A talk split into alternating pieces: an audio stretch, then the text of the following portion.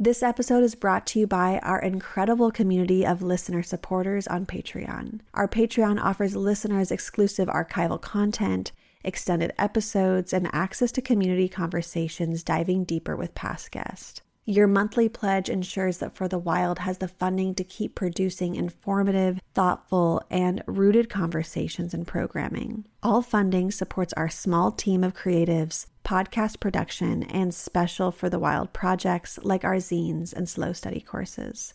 To support us on Patreon, please visit patreon.com slash for the wild. Or if you would rather make a one-time donation or recurring donation outside of Patreon, please visit forthewild.world slash donate. For the Wild is brought to you in part by the Kalliopeia Foundation.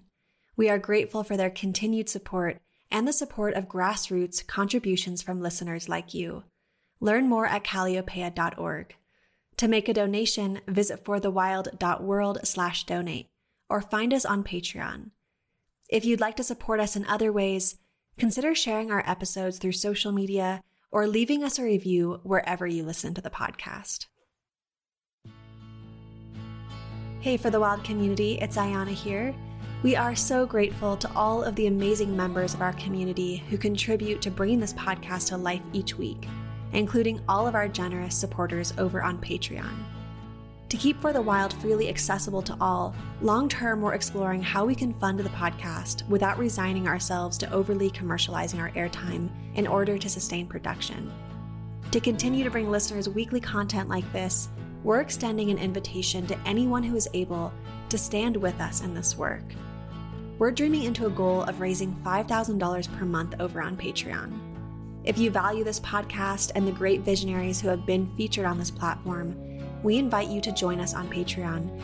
We're so grateful for the generous sponsorships we've received, but we cannot produce the podcast on their generosity alone. We need listener support to stay running and commercial free. Join us at patreon.com slash for the wild.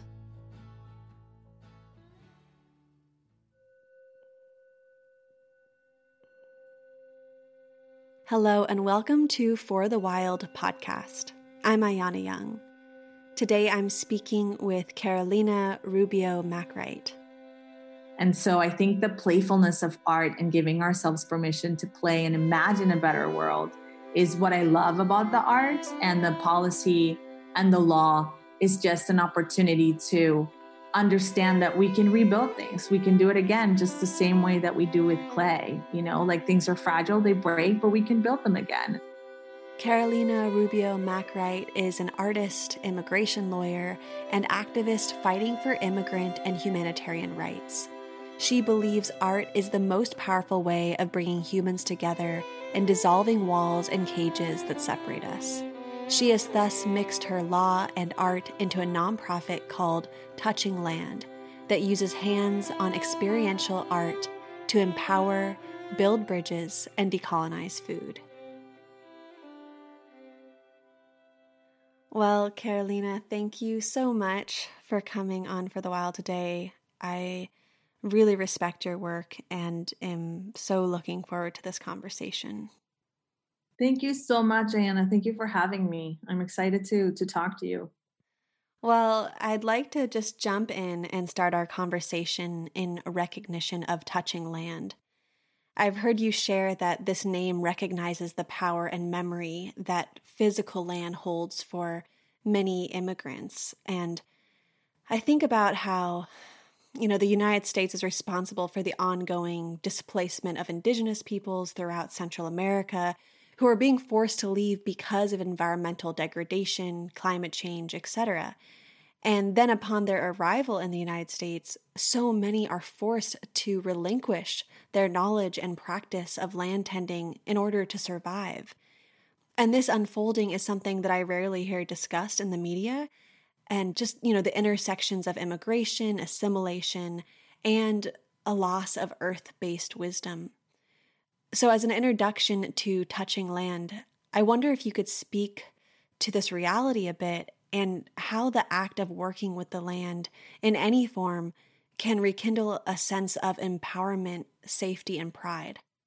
Yes, absolutely. So first, I want to acknowledge that I'm standing in a Lenni Lenape land that was stolen. That is the land that I'm in. I'm in New Jersey, New York. Um, so it is of the Lenape peoples.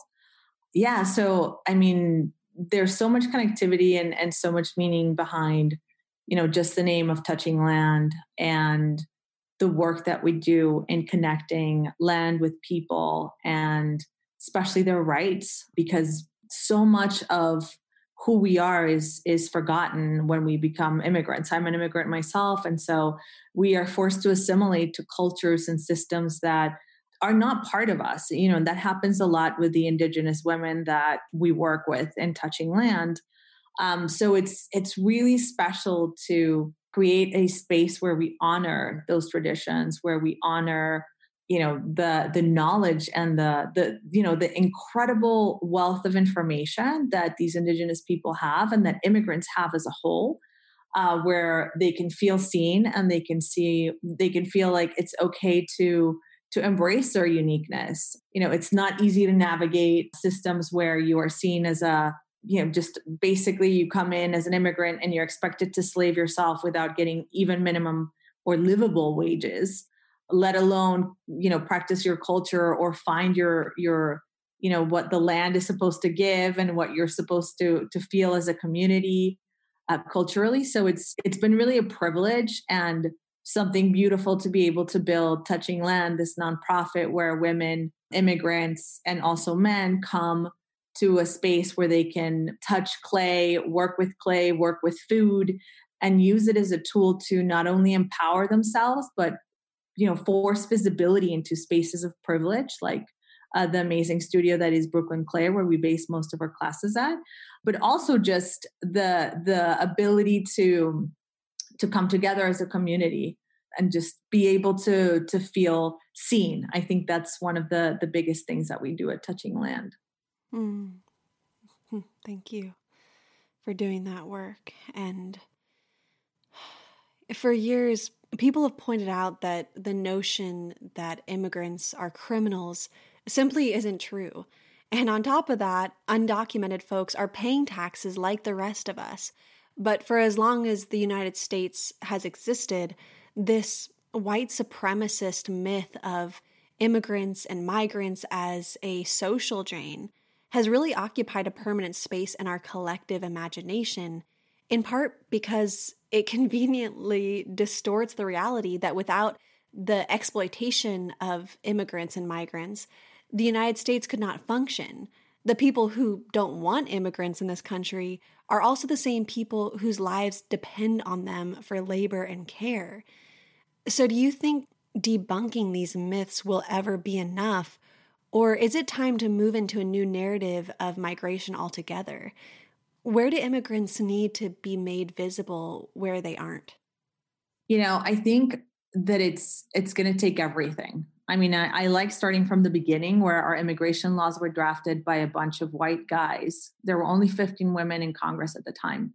There were no immigrants in that room, and they were a bunch of business owners. And when World War II happened, we needed the help from Central American workers so that we could harvest the land. And so we brought in all those immigrants and we said, yeah, you can stay. Then we continued to just slightly change the law because as you've learned uh, with Trump in the last four years, you know, that the power of immigration and, and policy really is held by the president. So we've we've seen a situation where we've created a system where we depend on immigrants, but their invisibility and keeping them essentially enslaved is what continues to you know to give us you know very cheap groceries and very cheap produce and labor so this invisibility as you're saying is is you know we're all benefiting from from uh, migrant workers being being mistreated and uh, you know Tyson company mistreating workers as well. So it's it's this idea of this dependency where 11 million undocumented workers really hold our economy. So to me it's it's a combination of understanding our history, understanding the whitewashing, like why laws are drafted in a way that corporations are not held accountable, but we punish the people that are doing the work that we don't want to do. right? That the the American citizen does not want to be in the field picking up strawberries. And so we have to not only debunk and understand that these workers don't commit crimes, you know, over 30% of Fortune 500 companies are, are built by immigrants. We are risk takers. Um, we have to debunk, and we also have to come to grips with the fact that, first of all, policies have to change, but also we have to look into our lives and how we're choosing to live and how we're choosing this issue and navigate this issue because it is connected with everything. Like, where are you buying your produce? Where are you are you supporting your your domestic workers your your nannies like are you paying them fairly so it's a conversation that we have a lot at touching land with some of our workshops where we bring these conversations that we don't necessarily have on the daily but we bring them to the forefront and we make sure that those issues are connected where people were outraged by border crisis and, and detention centers and separation of children not realizing that separations happen on the you know every day in our country when people are deported for committing a tiny misdemeanor like or just not having a driver's license it's our inability to have created these systems effectively in order to to navigate this world without being a slave of capitalism so i think we have to come to terms uh, with the power that we all have as individuals in generating conversations. And I think nations have to come together with the fact that climate migration is a reality that is happening right now, that will continue to happen. And how are nations going to come together and create uh, policies that will not be separating children in the future in other countries? I spoke at the UN a few weeks ago, and I made sure that this was something that that is in the forefront of people's you know policies where nations have to come together and understand that climate change is happening and we're going to have more migration and we're going to have more victims of climate change that are going to end up um, you know moving north so i think it's a collection of of it's a new way of seeing and an understanding like an awakening that we all have to have to have not only as an individual but also as a collective mm-hmm. absolutely yeah. And you point out that one of the greatest barriers is that immigrants and migrants in this country remain separate from citizens for many different reasons. But one of them certainly being that the United States continues to be a deeply segregated country.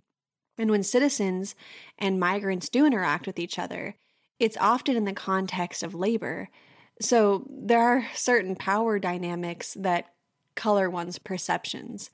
And this is one area where Touching Land really seeks to address this discrepancy in a holistic manner. So, can you share more about how you see this changing narratives and relationships for immigrants?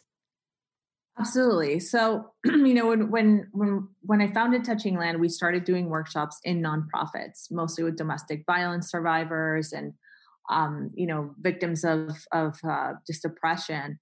And you know, I, I really wanted to push the spaces, like very, you know, there are very sterile spaces in our cities and and where we live, and this idea of segregation, um, which is pretty much very much alive all over. So I wanted to bring the students into a beautiful space where you would disrupt the space by just having your physical presence in there. And it was Brooklyn Clay. Like the studio has been an incredible partner of ours where they invited us to come in. And so immigrants would come in and be sort of confused. What am I doing here? Is this really where I should be? And so it's been beautiful to see how immigrants through the 4 week or 6 week programs how this this idea of no you belong here and how if laws are not going to change we're going to change just the social dynamics that are happening in communities. And so women would come in, they would feel a little bit shy. Maybe they don't belong in the space, they don't know where things are. And you could even see the change in their body postures as, as uh, time progresses and how they felt like they belonged in this community and a culture of ceramics, which was beautiful. So, women, you know, immigrant women would leave almost making friendships with the studio owners and other students that were there. So, we started pushing those narratives and then we started creating uh, the Building Bridges program where we you, we bring empowered, already empowered immigrants because there's something really beautiful about giving someone a lump of clay, right? A lump of, of land and telling them, you know, give yourself permission to imagine whatever you want and create it for yourself. And so there's that freedom that immigrants don't feel every day. You know, there's a blanket of fear and a blanket of my life could be shattered at any second that immigrants navigate with, that mental health toll that they're able to release and ignore when they're working with clay. And so after they go through the know your rights, you know, because that's an important part of the curriculum, where they understand their rights, they understand that there are inalienable human rights that nobody can take away from them.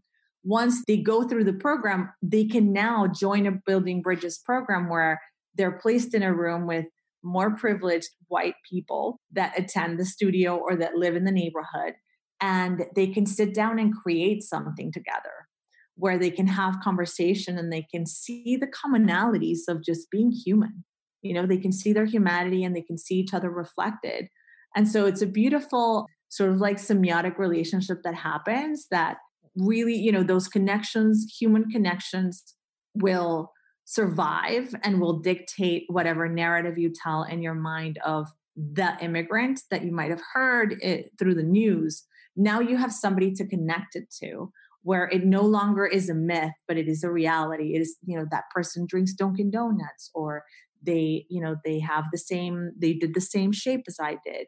And so these simple commonalities really destroy those walls and those barriers that we have of segregation. So it's been beautiful to see uh, the transformation that has happened through time. Yeah and i wanted to talk a bit about child separation and you know, child separation is something that will forever define the Trump administration. But I don't think it is talked about nearly enough because it's such an abhorrence. And for Americans to speak about this would require us to acknowledge that these tremendous human rights violations took place as we went about our daily lives. But you are adamant that all of us have a role in this story. And at a minimum, it's our responsibility to feel the anger and grief of these stories in order to ensure that history is told correctly. So, in recognition of this, I'd like to begin by pointing out for listeners that the Trump administration had always known that they would be unable to reunite children separated at the border. This wasn't just incompetence or poor planning or a mistake. This was premeditated. So I'm wondering if you could speak about the pilot test run that took place in 2017 in El Paso, what the administration learned from that, and what this all means for reunification. What does reunification look like for the 2,000 plus children that were separated, and what's going to happen to the 600 children who are currently without parents? Yeah, I mean, I think just even admitting that that that happened feels like such a nightmare. And having children at the time that were very small you know I, I, took trips down to detention centers and and organized strangers through instagram and facebook to come down with me and represent families for seven days at a time um, at Dilley Dilley detention center. Um, you know i think that the pilot program that happened in 2017 is just not talked enough. People don't know that that happened and how CBP essentially ran a zero tolerance program in the summer in El Paso where they started separating families. They started separating kids and parents. And what happened with the pilot program is it was a complete failure. Customs and Border Protection actually had to report what happened uh, during this time of where you know they implemented the program and they recommended to the Trump administration, you know, insisted that the program was going to fail because they were unable to track parents and children. They, they just couldn't. And they started deporting people before they could get their information. So essentially, with immigration, it's like they didn't even have a program that could connect parents and children. They started putting children in the unaccompanied track, unaccompanied minors track, which does not allow for the other like the other program to make a connection.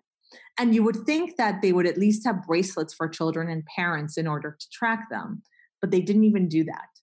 So the pilot program is a failure customs and border protection informed the administration. The program is going to fail you're going to lose children you're going to lose parents you're not going to be able to reunify them. And yet they still went ahead and did it.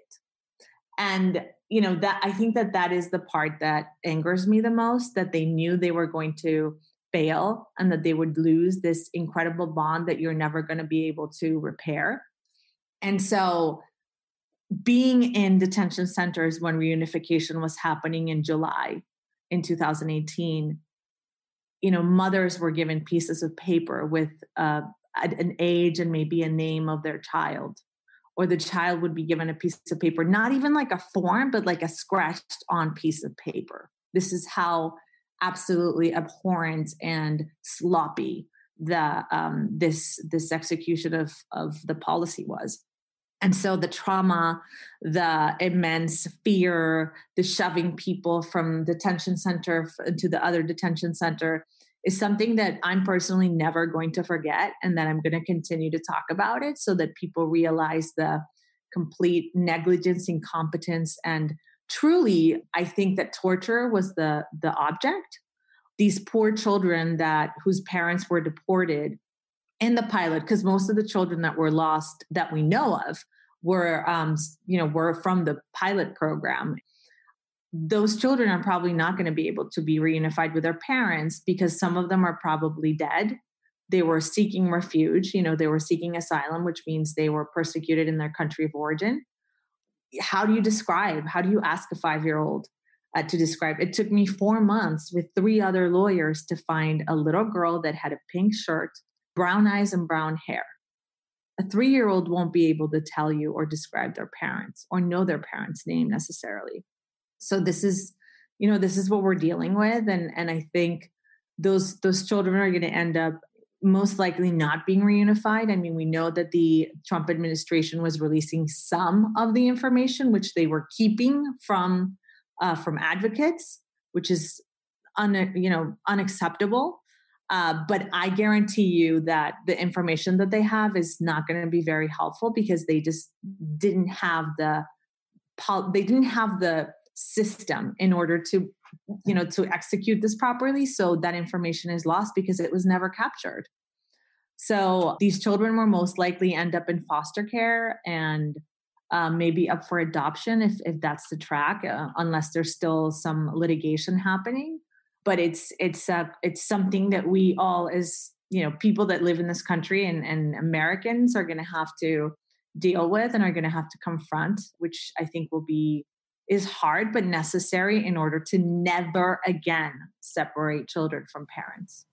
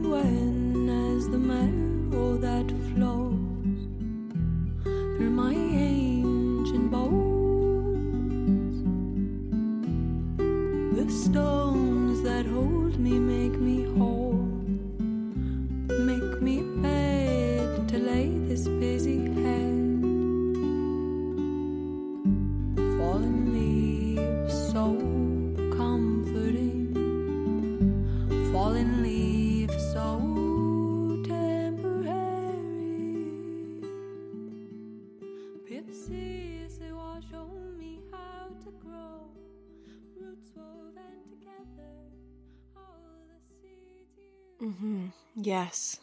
Yes. Whew. Yeah, and I'd like to ask about the psychological ramifications of these forced separations, but I also know there is a tremendous amount of trauma that develops just from being inside any one of the detention facilities across the country, regardless of whether or not you have a child or are with your family. So, as someone who is advocating on behalf of immigrants, I wonder if you can speak to the truth of what we are subjecting people to in these facilities on a daily basis. I mean, it's it's really hard because what the public doesn't know is we have no access to the facilities as a whole. So, like, I've never seen where they sleep, where they eat, where the children are, if they're, you know, the alleged daycare, like where it is. We have no access to that. We were graced and and thankful thankfully ICE allows us to have a sort of trailer inside detention where immigrants can come and see us, but we cannot see them. So they can come and meet us, but we can't go and ask for them. They are prisoners. You know, they're treated like um, you know, you're you're first of all, these immigrants are are fleeing horrific conditions, whether it's uh, you know violence or uh, climate, you know flooding, whatever it is, they're fleeing, and that is the only alternative they have. Like they have to they have to leave because if they stay, they will die. That's the only reason why you would pack up your family or yourself and leave. And they're greeted with uncertainty. Number one, they don't know what's going to happen they're shoved around from CBP. They're they're forced into a very very cold hielera, the ice box at first, and then they're shoved into a detention center, and they're treated like animals. You know, they um, the water is contaminated in some areas. Uh, when women come and they have a you know they need mental support, they give them an Advil. You know, I've seen women that have been suicidal and 15 minutes later they come in with an advil they gave them an advil and that was supposed to solve their their mental health issue of being you know detained for for days which shouldn't be happening but right now we have people and children that we have women and children that have been detained for over 140 days. There's been children that have been detained for over a year waiting to to get their case resolved when there's no reason for that to be happening. There had been a pilot program where was very successful in the last year of the Obama year when this program allowed for people to be released and then just come and report and not have to be held in, in a prison setting where you have no freedom. Uh, you can't receive anything. I mean, I've smuggled stickers. I can't bring anything in but letters. So I bring letters from from children so that they can feel seen because they feel forgotten. And so the mental toll of extra trauma after you've experienced a traumatic episode is really tough because I think one uh, aspect that we don't think about is you're stuck in this detention for a long time where you can't really talk to people, you can't really feeling like you're a part of a community, you don't know what's happening to your case. There's, there's this uncertainty. Then you're released to your sponsor, which hopefully is somebody that you have trust with. And from there, you are forced to be in a in a community where you have no connections to language no connection to to like religious organizations no connection to anything and you're expected to navigate in this world with zero tools. So i think it's pretty unbelievable that we have this system where there's no net of protection and support but that they're expected to you know it's a system that's designed for failure. They're they're designed to give up from being detained that long. And you know the the brave ones linger you know like stay on and fight which is most of them but some of them like give up along the way and they end up signing a deport you know a, just a removal order just to, they just essentially self deport because they can't with the uncertainty. It's it's not necessary it's completely unnecessary unfair and a system that i hope the biden administration uh, destroys and there's no need for it. We need just programs that were established at the end of the obama administration where people can just come and check in and they they can sort of start their life again and not be detained like prisoners. Sorry that was really winded. No it's it's it's necessary and i'm wondering what sort of reparations do you think need to be made to the children and families who have been forcibly separated from you know their parents or their families over the past couple of years i mean i think to begin with if if there's if we can reunify those parents with the children i think that they need to be uh, allowed to be residents immediately and some sort of support. The way that refugees come in here where they have a year of support like financial and, and so on i think that as a minimum they should also get mental health. You know the trauma of being separated from your parents for three months not knowing what's happening not to mention the abuse that happened in in those um in those facilities that didn't you know they weren't they weren't built in order to hold people this way. Like there's a reason why we don't have orphanages in this country, and it's because we don't believe in in the idea of an orphanage. Um, like that's why we don't have them. And so uh, it's it's unbelievable that during this time we traumatize these families and the trust between child and parent is completely broken because they were you know they separated some of these mothers they would tell them that they were they would give the child a bath and that's when they separated the child from the mother. So they didn't even get a chance to say goodbye or i will see you or it's going to be okay. Not to mention the touch you know we're not allowed to touch women or children inside detention center and i think that that's one of the most dehumanizing tools in the world.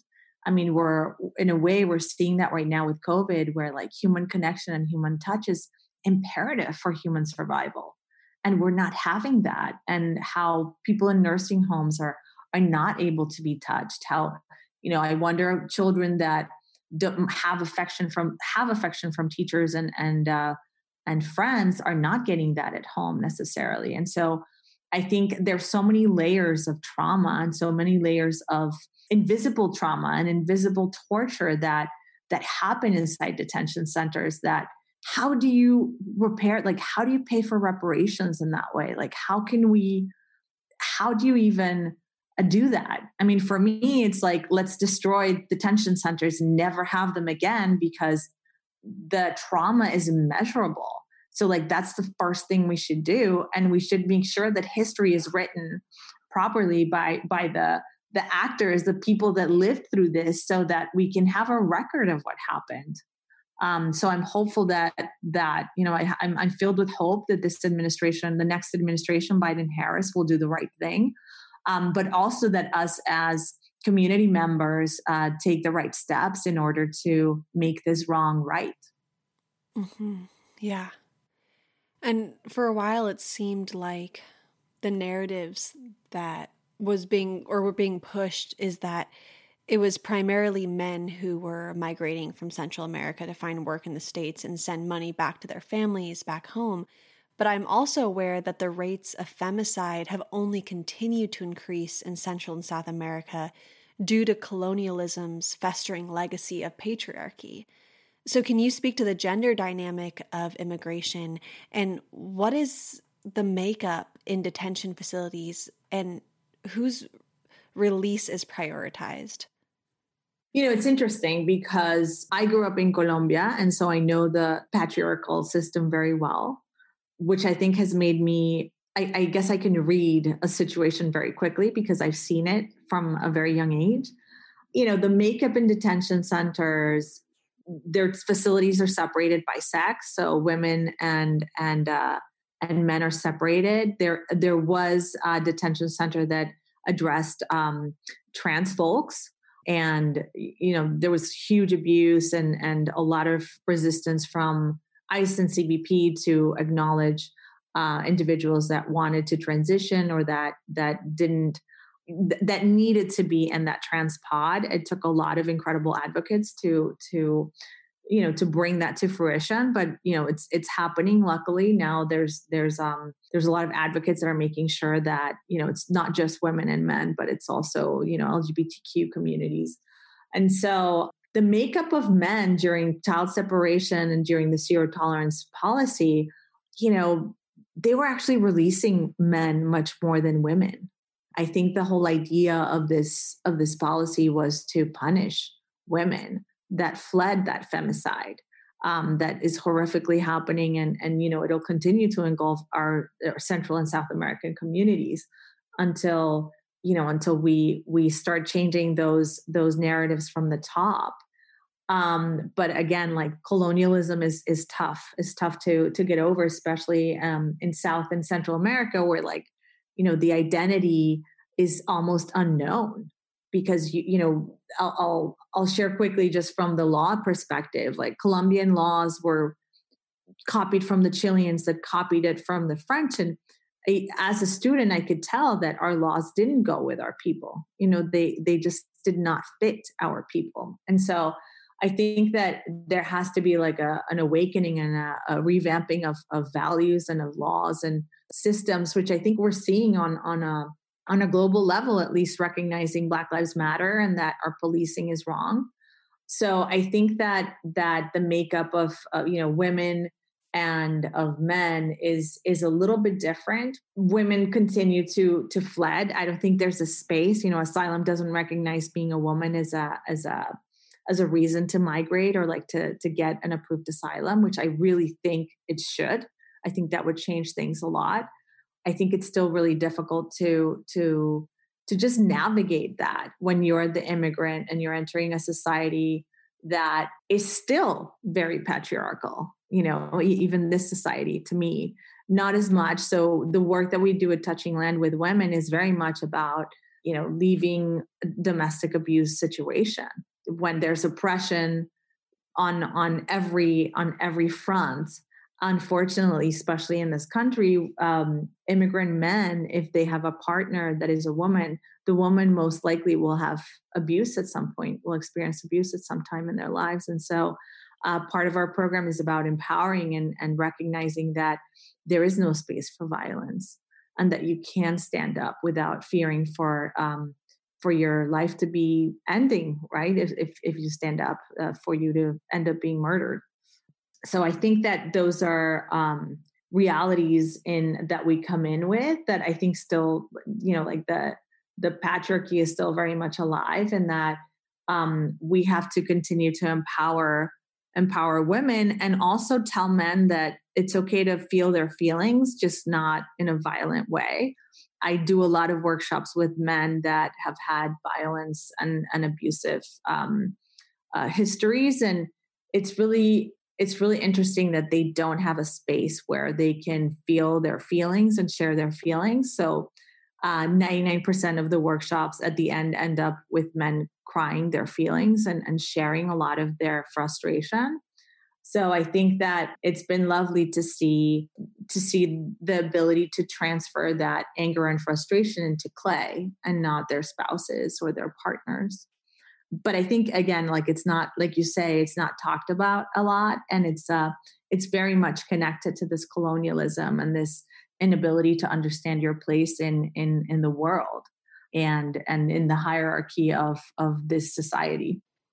Yeah, and I'm thinking about with the slowing of the private prison industry, investors and corporations have set their sights on detention centers as a new source of profit. And it's more common for us to read about how major tech companies are working with US federal immigration agencies, but less so do we think about the other sectors of industry that are making money off of exploitation of migrants, both in and out of detention centers. So, can you speak to this in terms of our consumerism and how we can reevaluate our buying practices through the lens of migrant justice? And do any specific corporations come to mind in terms of who should be avoided?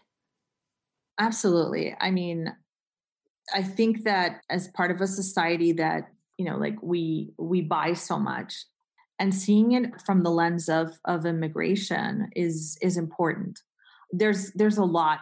I mean, tech companies especially, but also just if you look at produce, if you look at Tyson Company, you look at a Perdue, um, a lot of the the companies out of Idaho specifically are very abusive towards immigrants. There was also Thai Company. If you've seen at, in the airports, the googly eyes, they're everywhere. That company was um, was known for abusing immigrants. They would get caught with basically enslaving immigrants then they would deport all those immigrants and they would be fined yet again like four months later for hiring you know undocumented immigrants and keeping them in unhygienic establishments working them to death and they would just get fined. I think the fine was $56,000. That was it. So I think if if you do again like my my rule of thumb is you go local, you make sure that you know where your produce is coming from. Um, if you have a local farmer that you can support, like that's important. I think that also uh, clothing clothing is also an area where there's a lot of abuse not only locally but also internationally so understanding where where your clothes are coming from is also one one thing that you can you can look into. I mean, every single sector of of uh, our economy is populating and and using immigrants uh, mostly unfairly because that's what we got used to right? Like that was the that was like the rule. It's kind of like we're used to buying the dollar avocados. All of a sudden it's going to be two dollars for us to buy an avocado and everyone's going to be up in arms but they won't be able to connect it back to the farm worker that's making you know 50 cents an hour or or something obnoxious like that. And they need to be able to to have a living wage. And so it's better for you to maybe spend the extra dollar on a, a you know a chain that is clean locally again i think is the best thing and and have a greater impact that way i mean i'll share quickly that most of the students that i've worked with the average salary was $8 an hour in New York City. Never got a raise. There was a woman I met that never got a raise. In 10 years, she hadn't gotten a raise and she was making $8 an hour. And so it's making sure that you as a as a buyer or as a employer uh, you're being fair. Even if you're paying under the table like are you being fair? Um, so i think it's it's um, you have to look like you're saying like the lens of of um, with a lens of immigration a lot I, would say not only is it like your lifestyle and the, and the choices that you're making with where you're buying um, but even taking a little bit of time and investigating uh, those companies that you're supporting. I think that that's the first step of really truly being committed to to a cause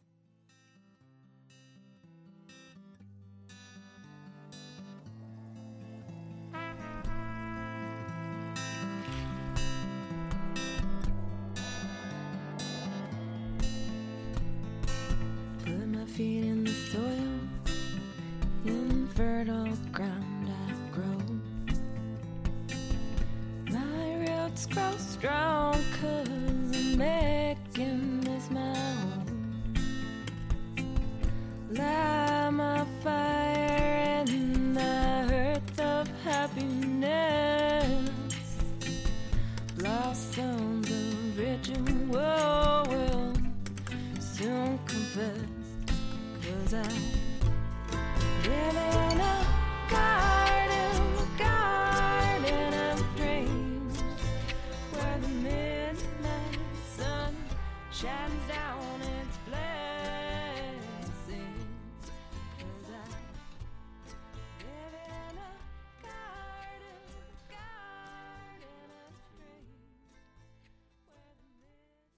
Yeah, and I do think that the Biden presidency is a rebuke of the last or the past four years, and certainly some of Trump's policy as it relates to immigration. But at the same time, the Clinton administration ran on an anti immigrant platform. The Obama administration deported thousands of Central American children, and Democrats have passed and supported trade deals that have decimated the economies of Central America. So it's clear that neither party has ever been pro immigrant. And I think Biden is trying to obscure this reality by appointing a diverse group to head various departments. But this doesn't mean that we can stop paying attention to border policy for the next four years. So, as an immigration lawyer, what policies do you want to see addressed? Should we be pushing for a moratorium on all deportations, detentions, and raids, legal status for all currently undocumented immigrants, getting rid of exploitative visa programs? You know, what is the most important thing for us to hold Biden to in terms of immigrants? Oh my gosh, there's so much. I think that the first thing is, you know, DACA. Um, I think that, you know, I, I, feel very deeply, and people, the majority of Americans agree that you know DACA should live and be here. Um, but most importantly, like I think DACA is just a band aid, right? Uh, we have to look at policy as a whole. I mean, I think the 11 million undocumented people that have been living here for 30, 20, 40 years should be allowed to to you know get a pardon and and and just stop living in fear because that's not good for communities. You know, I talk a lot about Postville, Iowa, um, and the raid that happened there that was before the last one in Louisiana last year, I believe. It was the biggest raid in the nation. And you you take away a huge group of immigrants from a community and it decimated the community. Uh, there was a study done over a lapse of 10 years and it, it proved how imperative and important immigrants are in our communities. Um, mental health went down, obesity went up. I mean, the economy just went to the ground in this Postville uh, little town in Iowa. So to me, it's you know we have to start from the beginning. Like we need to have uh, immigration reform, which hopefully we get the Senate um, you know, go Georgia. But I think we have to start from the beginning and we have to start with policies. You know, we haven't really revamped our policy since the 60s, and we need to have immigrants in the room in order to make policies that are going to be if it's going to affect us why weren't we made part you know previous uh, why weren't we part of the making and drafting of these laws so for me it's granting permanent residency to the 11 million undocumented which a lot are married to US citizens but can't, you know, they fear going back and depending on a consulate is is too risky so they stay. I think that absolutely doing away with detention centers is a must.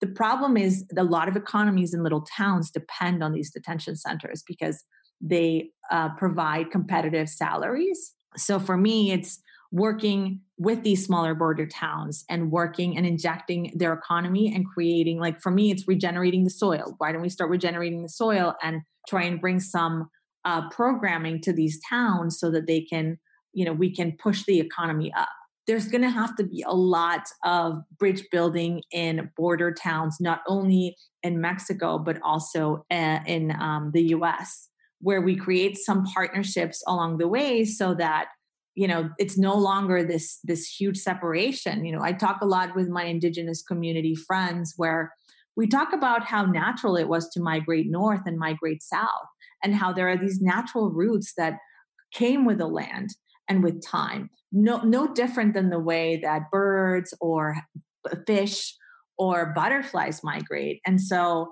um, this invisible line of separation needs to start becoming a little bit you know less tangible and a little more fluid.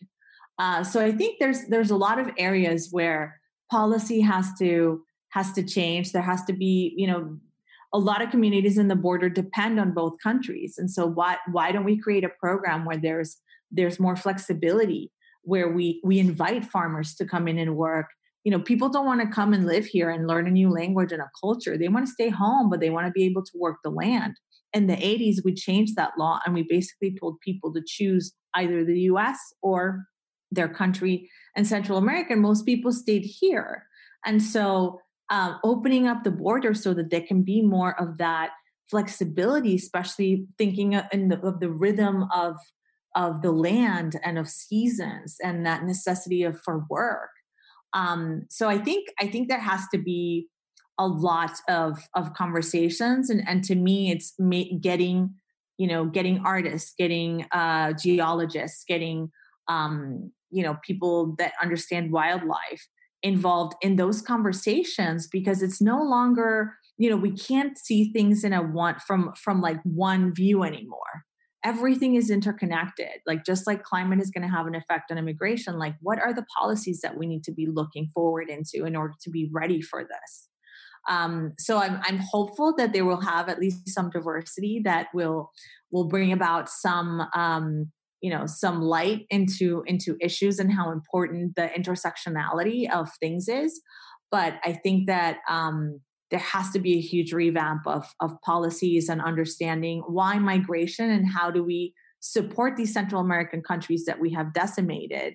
Um, how do we bring them back to to fruition without intervening but how do we support them so that they can uh, you know they don't no longer have this femicide they no longer have to flee due to flooding? Like how can we address all of those things? Mm-hmm. yeah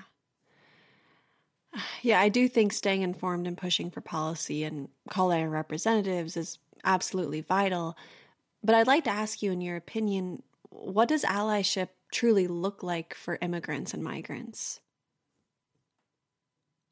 I mean, allyship has to come, you know for me it's it's in everything that we do there's a there's a potential and there's a possibility to generate change and to generate conversation around um how you know like just as you said like looking at how can we look um through the lenses of immigration when we're when we're um when we are you know making justice for immigrants when we're buying things. So for me it's it's making sure that you are responsible with uh, your workers if you're hiring immigrant workers that you're responsible with your choices of who you are choosing who your elector you know who are you supporting um, you know it, it it goes on every single level of our humanity. Um, are you informing yourself about the land that you're standing in? Um, you know a lot of areas in in arizona the border changed them and you know the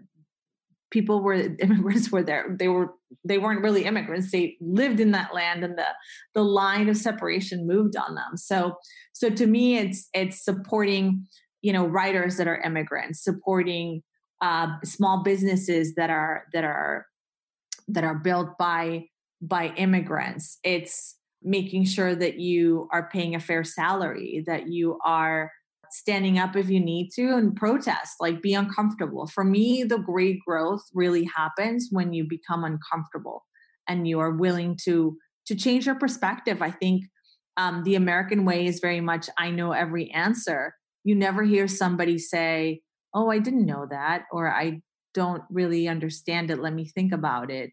Um, it feels almost like a weakness, and so it's giving yourself enough grace to embrace the fact that you don't know anything and that you're we're all in process we're all learning so reach out maybe you know do take a class or uh, contact your local nonprofit that deals with immigrants and see if you can maybe mentor a young immigrant or maybe help help translate or help a mom that's struggling at home um, i think the more connections that we have on a personal level that's when change happens. You can donate as much money and that can have an impact, but it'll never change you the way that it'll change you if you have a connection with an immigrant in a moment where you shared something personal or you built something together.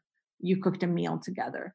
So I think it's it's um reflecting and and also giving yourself some grace and in understanding that you have power in changing the narrative, uh, whether at your workspace, if, if it means to to um, amplify somebody that is of color. So I think it it um, we can start immediately just by doing an evaluation of our lives and and seeing how we can we can support and continue to be present and make sure that history is told correctly and that we don't just brush through zero tolerance policy and and the horrors that the Trump administration did with the Muslim ban and so on. So I think there's a lot of power that we have, and and uh, I'm excited to continue to fight forward and and um, yeah. Mm. Hmm. oh well, Carolina, as we come to a close. I'd like to go back to where we started this conversation at the intersection of law and art and how you are tending to each of their edges as a way of being in this world and doing this work. So, can you close on what working at the edges has meant for you and how this space can be a really meaningful one to occupy as we imagine a different future?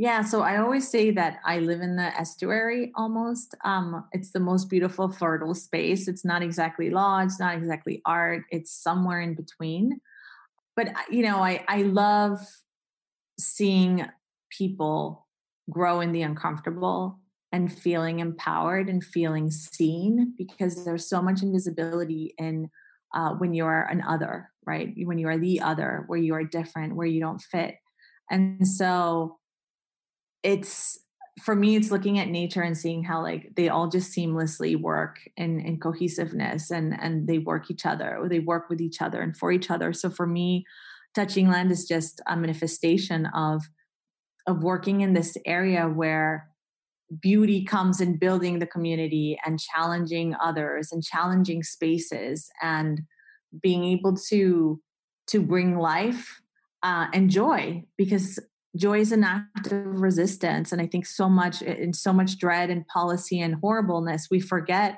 about the joy And so I think the playfulness of art and giving ourselves permission to play and imagine a better world is what I love about the art and the policy and the law is just an opportunity to understand that we can rebuild things. We can do it again just the same way that we do with clay. You know, like things are fragile, they break, but we can build them again. And so I see that as as a society, as our community where we are in constant change. You know, that's the one constant we have change. And so embracing that change and and um feeling empowered. I, I feel so lucky to be able to to live in this in this place where I can see two communities and see them together and see them grow and and um, and come up with other iterations of of food and and law and uh, clay and law and performance and law. So so yeah, I'm just um I'm I just feel immense uh, luck to be able to to live in this in this estuary. Mm, beautiful metaphor. I love that. Well Oh, thank you so much for this conversation. We went so many places together, and I know it's going to give me and everyone who's tuning in a lot of food for thought. And it's just, mm, yeah, I'm. I'm, I'm sorry, it. I talk a lot. oh gosh, it was. It's so necessary, and you're a great communicator. So I was yeah, I'm just sitting with it all because so much of this stuff we don't hear and we are not we're we don't even it's not that we don't even hear it which is true but we are not we don't give ourselves the space to just sit in it sit in the complexity sit in the gravity of it. So yeah thank you for this time.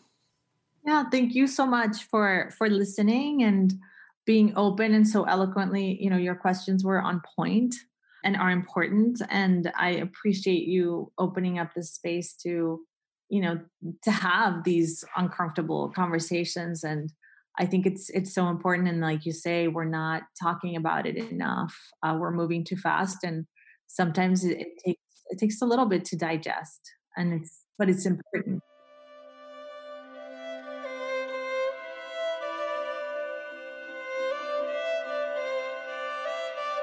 Thank you for listening to For the Wild podcast. The music you heard today was by Madeline Ilana and Samuela Eckert. For the Wild is created by Ayana Young, Erica Ekram, Francesca Glassbell, and Melanie Younger.